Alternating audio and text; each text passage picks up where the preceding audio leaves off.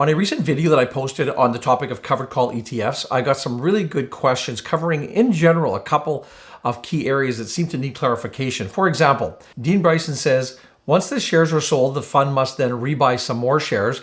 And he says, no one talks about the reinvesting mechanics. D. Anderson added to the thread, he said, This is something I have asked before, but I'm yet to get a reasonable answer. And in this video today, I'm going to make every effort to answer those questions. On the same topic, Dividend Duck says, while his explanation was fairly detailed, I think he could have touched on what would happen to HMAX in the event that the fund needs to buy back shares at a higher price after the calls are exercised by the other party. And Michael added, in a rising market, don't they have to buy back their optioned positions the next month at a loss? That is, at a higher price than what they just sold them for in the option. Really understandable questions for trying to clarify the math behind these uh, covered call ETFs. The second major area that was covered was this concept of losing your dividend. Uh, TD says the BNS dividend in your math will probably be half that because the odds are the calls will get exercised before the ex dividend date and you won't get the dividends on half of the shares.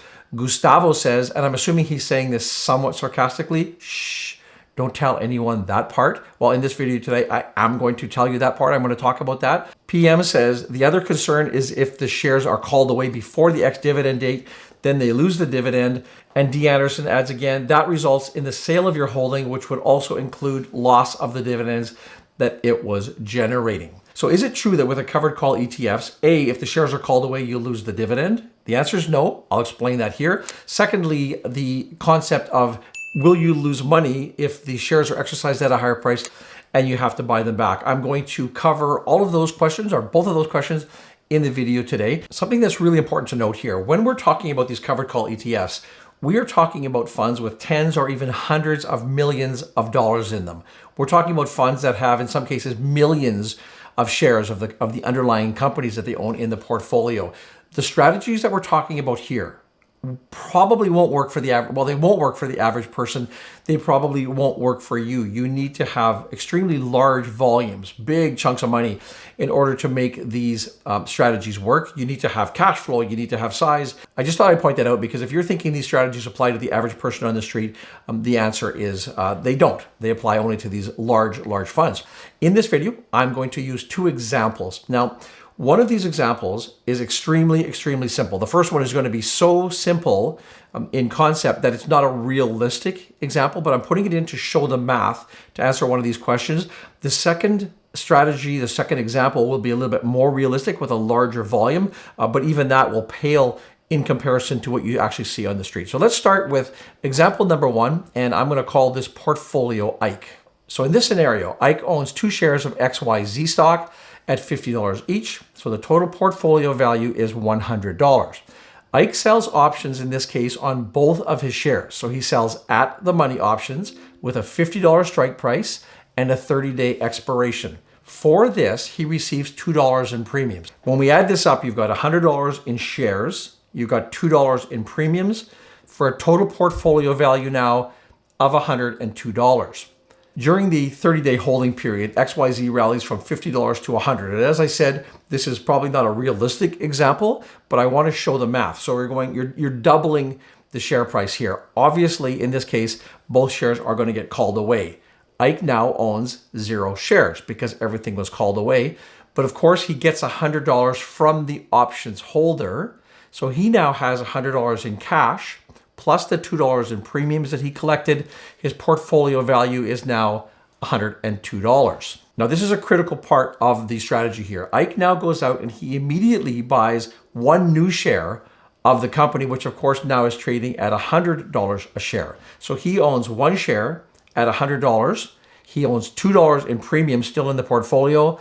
The portfolio value, again, is $102. So in this extreme example, this sort of illustrates how even though the share price has doubled, the value of the portfolio is maintained. You're just going to end up uh, owning fewer shares at the end of the day. And if we're looking at this extreme example of only owning two, obviously that couldn't be perpetuated. But in a few moments here, we're going to look at a more realistic example um, in the real world of how this strategy would work. Okay, so let's address the dividend side of this equation here now.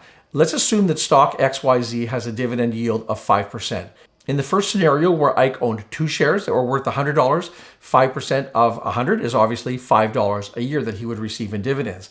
Once he has gone through this transaction of repurchasing the shares, he now owns one share at $100 in value. Still, 5% of $100 is $5 a year. So in this scenario, despite owning fewer shares, in this case, one versus two, he's still going to be collecting the same $5 a year in dividends. Again, this only works if he goes out and repurchases those shares at you know immediately. And that's basically the way these things work. The fund managers when their shares are called away they will go out and immediately replace those. Another question that comes up with dividends and i didn't read this in comments last time but i can anticipate yes but if the share price goes up your dividend yield is going to go down. Uh, if we look at a historic example here, I'm just going to use TD Bank as the example here. If we look at the orange line, that's the 20 year share price of TD. If we look at the dividends per share, which is the blue dotted line, that is the dividends per share. And you can see that a, major goal of the Canadian banks or of many companies is to keep the dividend in proportion overall to to the share price. So it's realistic to expect that yes, as the share price rises, the dividend uh, would rise along with that. So uh, let's sort of use that as as a benchmark when we're looking at these scenarios here. Hey folks, as many of you know, in addition to this YouTube channel, we also have the Investing Academy. This is our online platform, and we work with Canadians of all ages from across the country to help educate about investing and financial issues in general.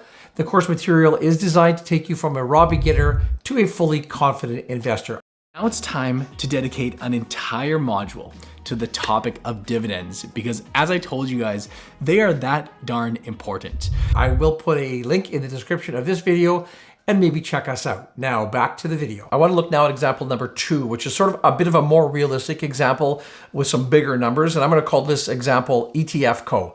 And in this case, ETF Co owns 2,000 shares of stock ABC trading at $50 a share. So the total portfolio value is $100,000. In this case, the ETF sells options on a thousand of those shares at a dollar per option. So instead of 100% of the portfolio, like example one, we're now only writing shares on 50% of the portfolio. Again, they're selling at the money options with a $50 strike price with a 30 day expiration date. So in this scenario, the fund receives $1,000 in premiums. So we do the math on this. We've got $100,000 worth of shares. We've got $1,000 of premiums. So the total portfolio value is 101,000. Over the next 30 days, in this case, ABC goes up from $50 a share to $53 a share, much more realistic scenario. In this case, of course, a thousand of uh, ETF Co's 2,000 shares are going to be called away.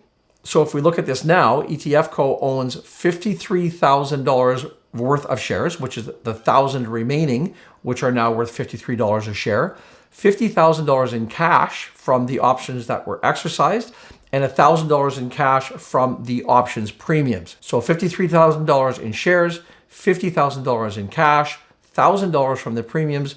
Total portfolio value in this case is $104,000. Okay, so this is really critical now to the strategy as we just talked about. ETF immediately goes out. I mean, talking that same day, they go out and they buy 943 shares of company ABC um, at $53 a share because that's the new share price. The 943 shares times $53, the new price, cost them $49,979. This leaves them with $21 in cash. Plus, of course, they have cash in the portfolio from the, the options premiums that they wrote at $1,000. So if we sort of summarize everything, $102,979 worth of shares. They've got 1,943 shares at $53 each. They've got $1,021 cash on hand.